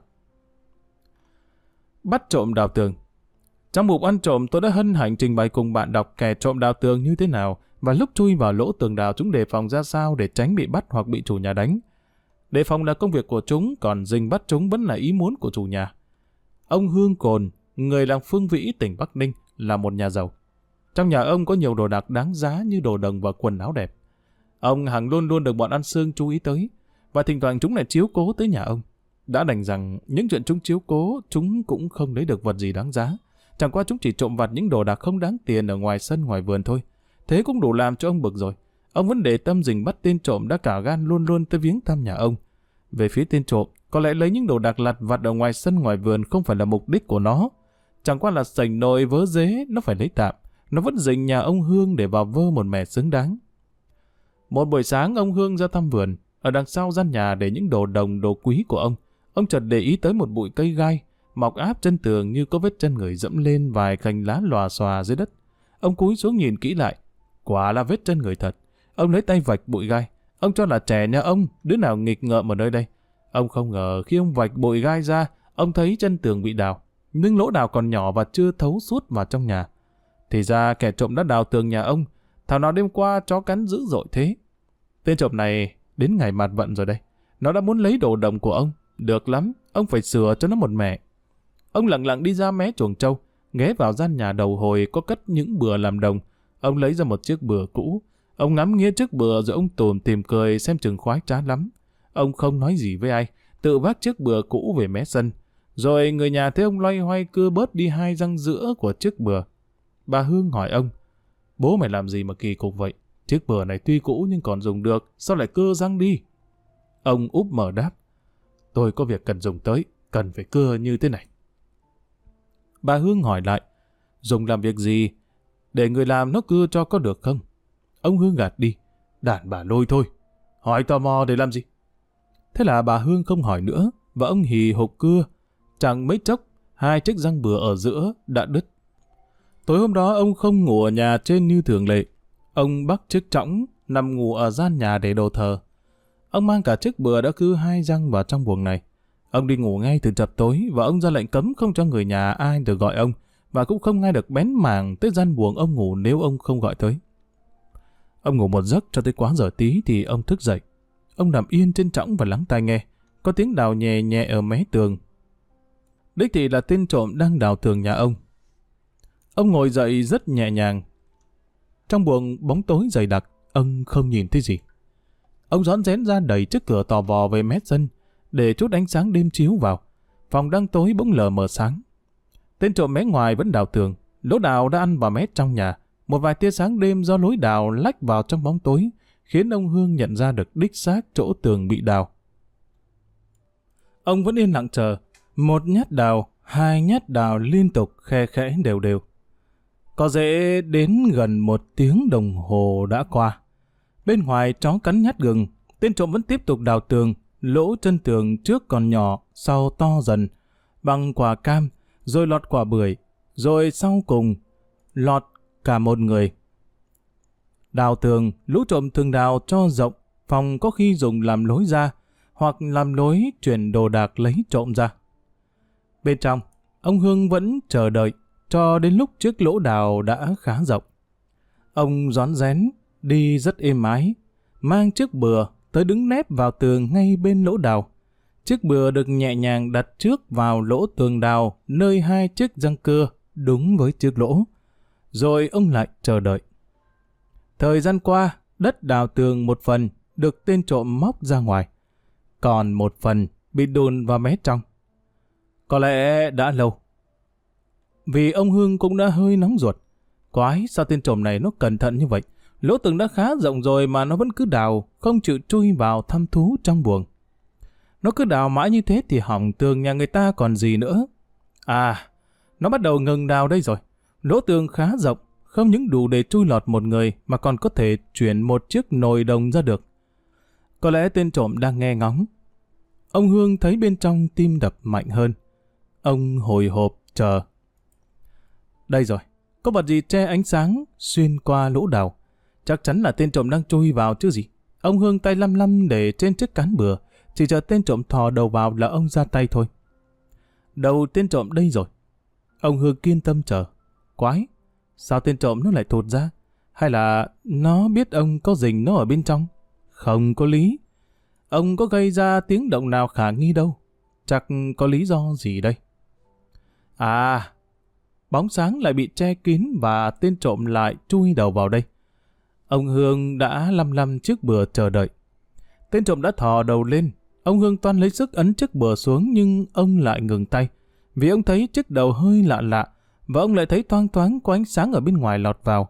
Nếu tên trộm chui vào, người nó phải che lấp lỗ đào, sao còn có ánh sáng lọt vào được nữa? Phải có duyên cớ gì đây? Ông Hương nghĩ vậy rồi ông để ý ngắm chiếc đầu đưa vào. Đây không phải là một chiếc đầu, chỉ là một chiếc nồi đất lồng vào trong một chiếc gậy, do tên trộm tống qua lỗ đào để dò đường đất. Tên trộm quả là khôn thật. Nếu ông Hư không để ý cứ vội vàng hấp tấp ấn chiếc bừa xuống, thì chỉ bịt được chiếc gậy với chiếc nồi đất, không phải là chịt được tên trộm. Chiếc nồi đất ngoái đi ngoái lại ở trong buồng một lát rồi từ từ rút ra. Đối với tên trộm, như vậy là trong buồng không có ai dình nó, và nó có thể chui vào được. Nó rút chiếc nồi đất ra và nó chui vào. Nó bình tĩnh lắm, nó yên trí không bị rình dập gì. Nó chui qua lỗ tường đào. Đầu nó thò vào, ngẩng lên, nhìn quanh gian buồng. Bỗng có tiếng ối thật to vang trong đêm vắng. Và theo đó là tiếng cười giòn giã, thỏa mãn. Chẳng nói chắc các bạn cũng đoán tiếng kêu là của tên trộm bị ông Hương ấn chiếc bừa xuống để chẹt lấy cổ nó. Cổ nó bị mắc ngang giữa hai chiếc răng bừa và đè dán xuống đất. Còn tiếng cười là tiếng cười của ông Hương. Ông cười rất khoái trá ông đã chịt được đúng tên trộm. Dứt cơn cười, ông nhìn tới tên trộm. Trong bóng tối, mắt nó như trợn ngược lên. Có lẽ nó bị nghẹn. Ông khe khẽ nâng chiếc bừa lên cho nó khỏi bị chết ngạt. Tiếng kêu của tên trộm và tiếng cười của ông Hương đã đánh thức người nhà ông dậy, và họ đã kéo nhau tới gian buồng ông đang bắt trộm. Ngọn đèn soi lên, tên trộm thở hồn hển, cổ vẫn bị mắc giữa hai chiếc răng bừa. Bà Hương nhìn chồng có vẻ khâm phục. Ông Hương nói với vợ. Đấy, bà mày xem, Tại sao tôi đã cưa hai chiếc răng bừa đi, cốt để bắt tên trộm này? Nếu bừa không cưa bớt hai răng, tên trộm này phải chết dưới răng bừa. Nó chết cũng đáng đời nó, nhưng mình lại phải khai báo đôi thôi. Người nhà phụ lực ông để kéo tên trộm vào sau khi đã nâng chiếc bừa lên. Có lẽ tên trộm đã bị dập cổ rất đau, nên trông nó lừ đừ như con gà toi sắp chết. Nó mặc để cho bị trói lại và không xin gì. Tên trộm chính là một người làng ông Hương, thảo nào nó thuộc đường lối nhà ông như vậy. Sáng hôm sau, tên trộm được giải ra phòng hội đồng để hương lý lập biên bản. Và lại một chuyện bắt trộm đào tường nữa. Dưới đây cũng là một chuyện bắt kẻ trộm đào tường. Tên trộm trong chuyến này cũng như là tên trộm ở chuyện trên đã đào xong lỗ chân tường và đã lấy một củ chuối cắm vào đầu gậy luồn qua lỗ hồng để dò xét và đã không thấy động tĩnh gì. Chính ra chủ nhà đã biết có trộm đang đào tường và cũng đã chờ dình từ lâu, nhưng tên trộm không biết. Tên trộm ngoài việc dò động tĩnh bằng củ chuối cắm vào đầu gậy, nó lại đã cẩn thận chui vào bằng lối mông, nghĩa là nó chui ngược trở vào.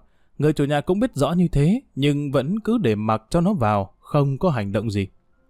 Tôi quên không nói là ở chuyện này, tên trộm đã đào tường vào buồng ngủ của chủ nhà, vì ở trong buồng này có nhiều đồ đạc.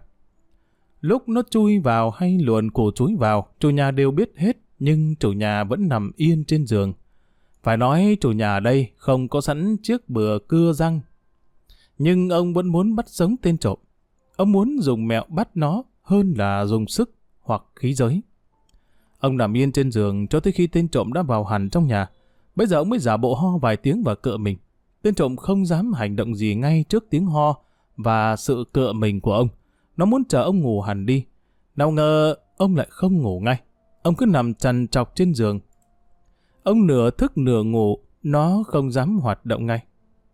Nó chờ cho ông chủ nhà ngủ, đã vào được trong buồng này rồi, trước hay sau có hề gì, thế nào chẳng khoáng được một mẻ xứng đáng. Nó có ngờ đâu ông chủ nhà đã không ngủ đi thì chớ, bỗng nhiên ông lại gọi to. Cả ơi, lấy cho bố hớp nước và mang cái đèn cho bố hút điếu thuốc. Thôi chết rồi, con ông chủ nhà lại sắp vào, và sẽ có ngọn đèn, như vậy nó sẽ lộ hình tích mất còn gì nữa. Trong buồng không có chút nào khả dĩ để cho nó ẩn nấp được. Tam thập lục kế chuồn vi tượng sách, Âu là nó hãy tạm trôi ra, rồi lát nữa sẽ chui vào nếu chưa ai biết tới lỗ tường nào. Đêm hôm, chủ nhà có uống nước hút thuốc xong chắc là phải đi ngủ chứ còn thức làm gì. Tên trộm nghĩ làm sao làm vậy.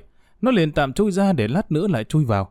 Muốn cho mau lẹ, nó chui đầu ra trước, vì lỗ tường đào cũng không rộng rãi lắm. Nó phải nằm ẹp người xuống để chui ra cho dễ dàng và khỏi có tiếng động. Đầu nó đã chui ra ngoài mé tường, chỉ còn nửa hai chân ở trong buồng thì bỗng như có ai nắm lấy một chân nó kéo lại.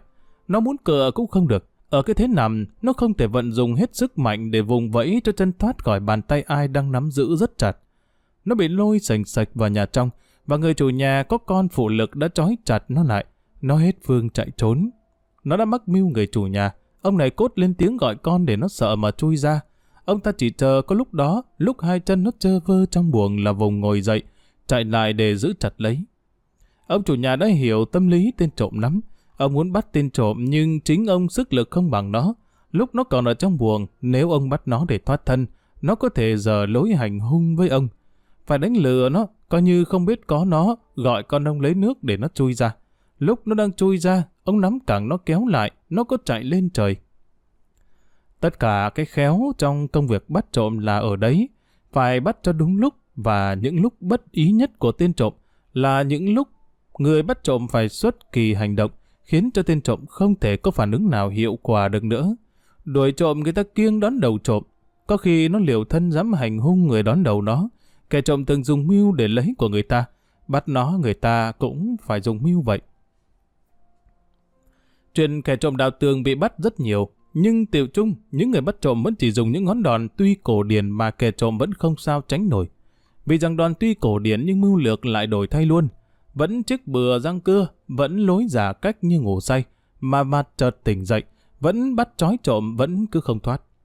Có lẽ vì máu tham khiến cho kẻ trộm chủ quan không tính hết nước mỗi khi đi ăn trộm, nên vẫn dễ bị bắt.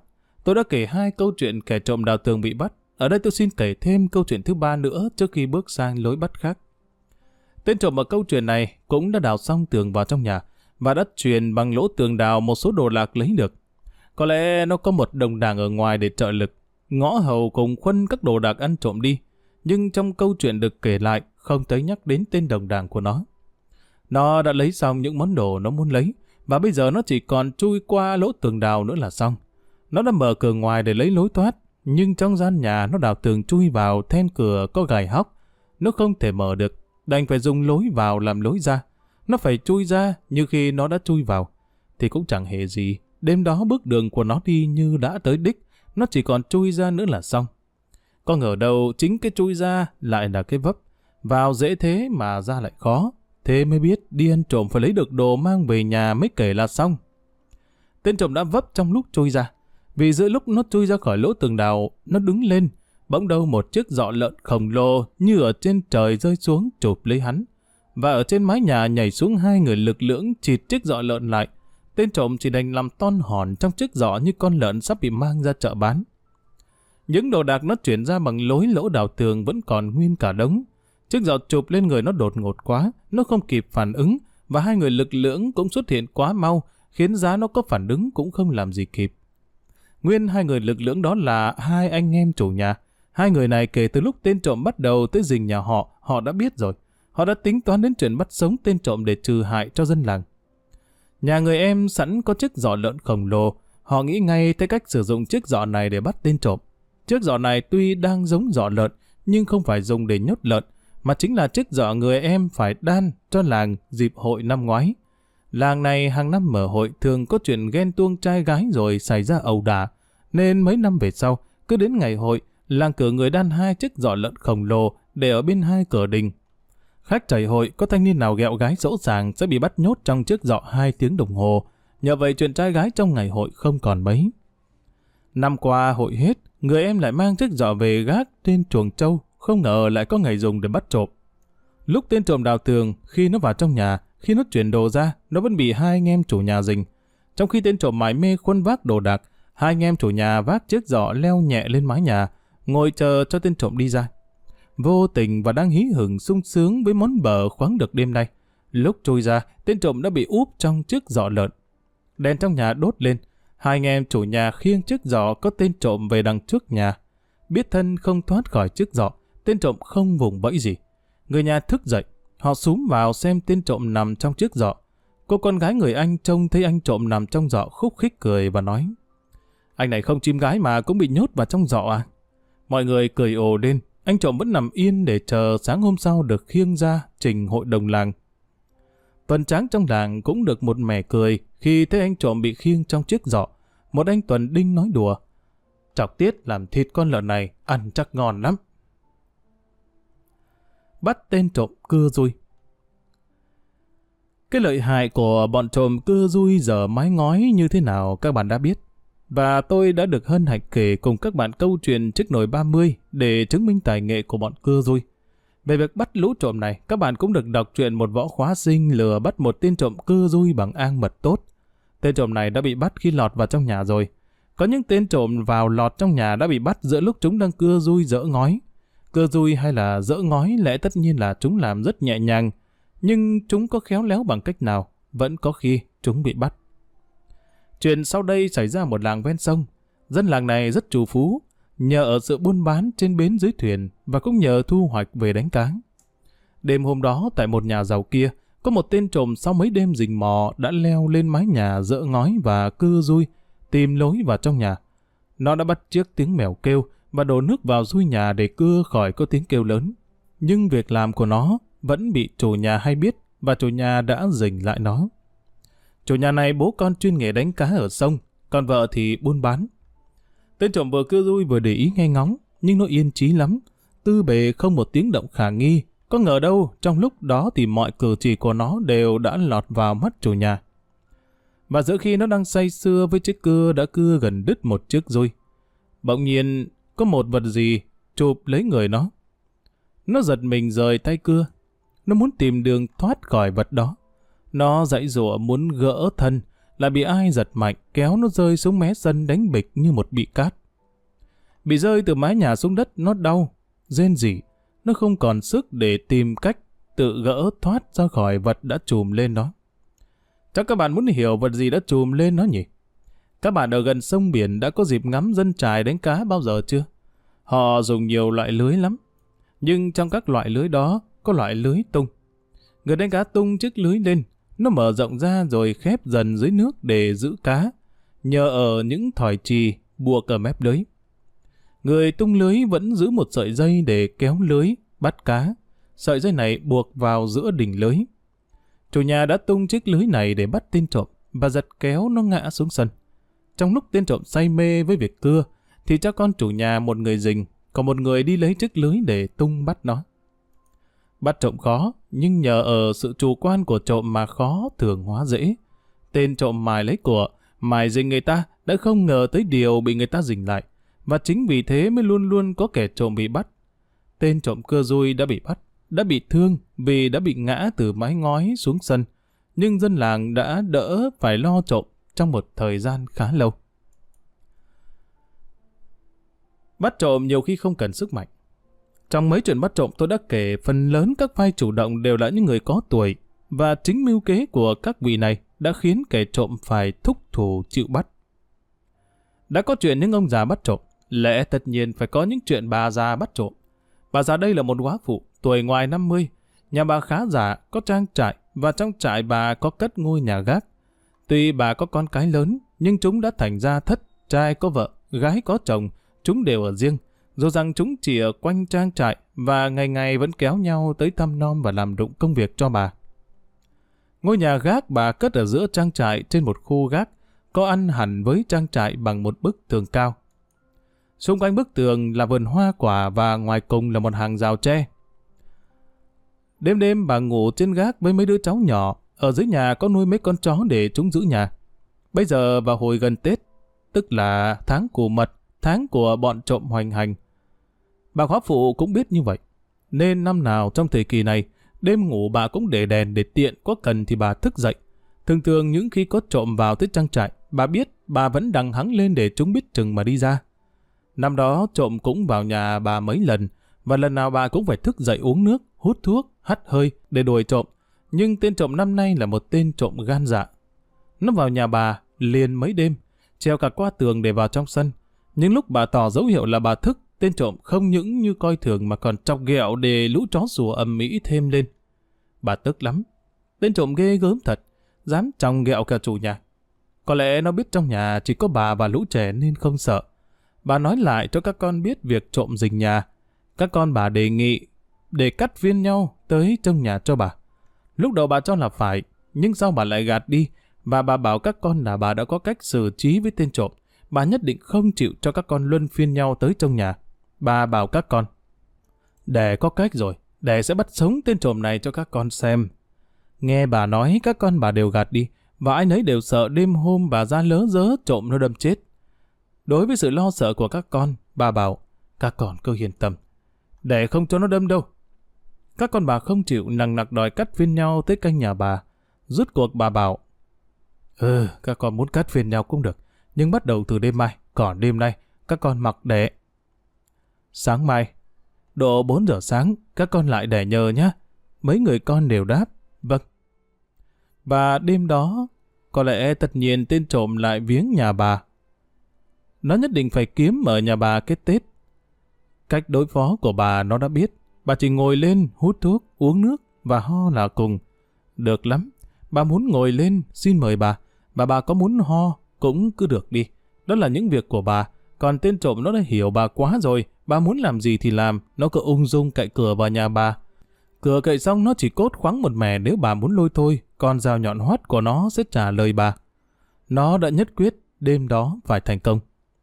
Ấy thế mà thưa các bạn, khi 4 giờ sáng tiếng gà vừa gáy vang, khi lúc con bà lục tục kéo tới nhà bà, bà đã đứng chờ ngoài cổng, bà bảo các con, sao các con tới muộn thế? Để đã chờ các con từ lâu rồi. Anh con cả thấy mẹ hối hả hỏi, để có việc gì mà hẹn con đến sớm thế này? Bà ta cười đáp, đêm qua đẻ đã bắt sống được tên trộm rồi, để muốn các con tới để giải nó gia đình trình hội đồng. Nghe bà nói, lúc con trố mắt nhìn mẹ, mẹ họ đã bắt sống được trộm, tài thật. Bà cụ vừa già vừa yếu, làm sao mà bắt được trộm? Bà dẫn lũ con vào nhà và chỉ cho họ tên trộm đang đứng co do tại một góc tường. Thấy mấy mẹ con bà tới nó cũng không dám nhúc nhích. Ở dưới sân gạch xung quanh chỗ nó đứng, các con bà quá phụ qua ánh đèn, thấy lăn lóc những hột bồ hòn, xen lẫn vào những hạt động trắng tròn nhỏ. Một người trong bọn họ vô ý dẫm lên hạt bồ hòn trượt chân suýt ngã. Lũ con bà xông vào trói tên trộm lại, dắt nó vào trong nhà, để sáng ngày sẽ đưa nó ra hội đồng làng lập biên bản. Bà ta đã giảng cho lũ con nghe tại sao bà ta đã bắt được tên trộm. Bà đoán biết đêm đó thế nào tên trộm cũng tới và có lẽ đêm nay nó sẽ đánh nước liều cậy cửa để làm một cái Tết. Biết vậy nên bà đã dự phòng ngay từ ban ngày những vật dụng để bắt nó. Bà mua một thúng đậu trắng và ở nhà bà có sẵn một thúng hột bồ hòn. Bà trộn lẫn hai thứ với nhau. Bà lại mua hai cân đinh. Khi tên trộm tới bà biết ngay. Cũng như mọi hôm, bà lại dậy, lại uống nước, lại hút thuốc và lại đằng hắng. Tên trộm vẫn ở dưới sân mặc cho mấy con chó sủa gian lên. Vừa lúc ấy bà ra đứng ở cửa sổ gác rồi bà đổ cả thúng bồ hòn lẫn thúng đậu trắng xuống sân. Sân gạch, bồ hòn và đậu trắng đổ xuống ầm ầm vang lên và vung vãi khắp sân. Bất thần thấy tiếng động, tên trộm giật mình tìm đường chạy, nhưng dẫm lên bồ hòn và đỗ trên sân gạch nó bị ngã. Nó lóp ngóp bò lên, chạy được vài bước lại ngã. Lũ chó thấy bồ hòn và đậu bồ xuống cũng cong đuôi chạy. Giữa lúc ấy, ở trên gác, bà quá phụ ngó đầu ra nói. Này anh kia, đừng chạy nữa, tôi đổ thúng trông ba đầu xuống đấy Anh chạy ngã đè phải trông, không ai gỡ được đâu. Nói rồi bà đổ gói đinh loàng xoàng xuống sân. Anh trộm đành đứng nghiêng một chỗ, vì anh rõ trông ba đầu ghê gớm lắm. Anh loạc choạc đi, dẫm phải bồ hòn và đỗ mà ngã xuống trông. Nó đâm vào thì chỉ còn cách mổ thịt ra mới lấy được. Thật là anh gặp xui, thấp mưu, thua trí đàn bà. Anh có ngờ đâu phu nhân cũng ghê gớm như thế. Biết thế này anh đi kiếm ăn nơi khác còn hơn. Anh đứng nguyên để chờ bị bắt, không dám chạy. Thà bị bắt, lại van, may ra còn được tha. Chứ ngã xuống bị trông nó đâm vào người thì nó có tha ai? Anh trộm ngồi trong xó nhà nghe bà thuật lại cho một lũ con nghe cái mưu bà đã dùng bắt anh ta. Anh ta mới ngã người ra, anh ta đã bị một phu nhân đánh lừa. Thì ra bà ta đã chỉ đổ đinh xuống sân gạch chứ không phải là trông ba đầu. Anh đã mắc bưu. Anh thấy mình ngu quá, làm sao không chạy bừa đi, có phải là thoát thân không? Dại thật, ai lại bị một người đàn bà đánh lừa, mà một tên trộm đại tài như anh phải chịu khuất. Ai dám bảo là đàn bà không bắt được trộm, và muốn bắt trộm có cần đâu tới sức lực.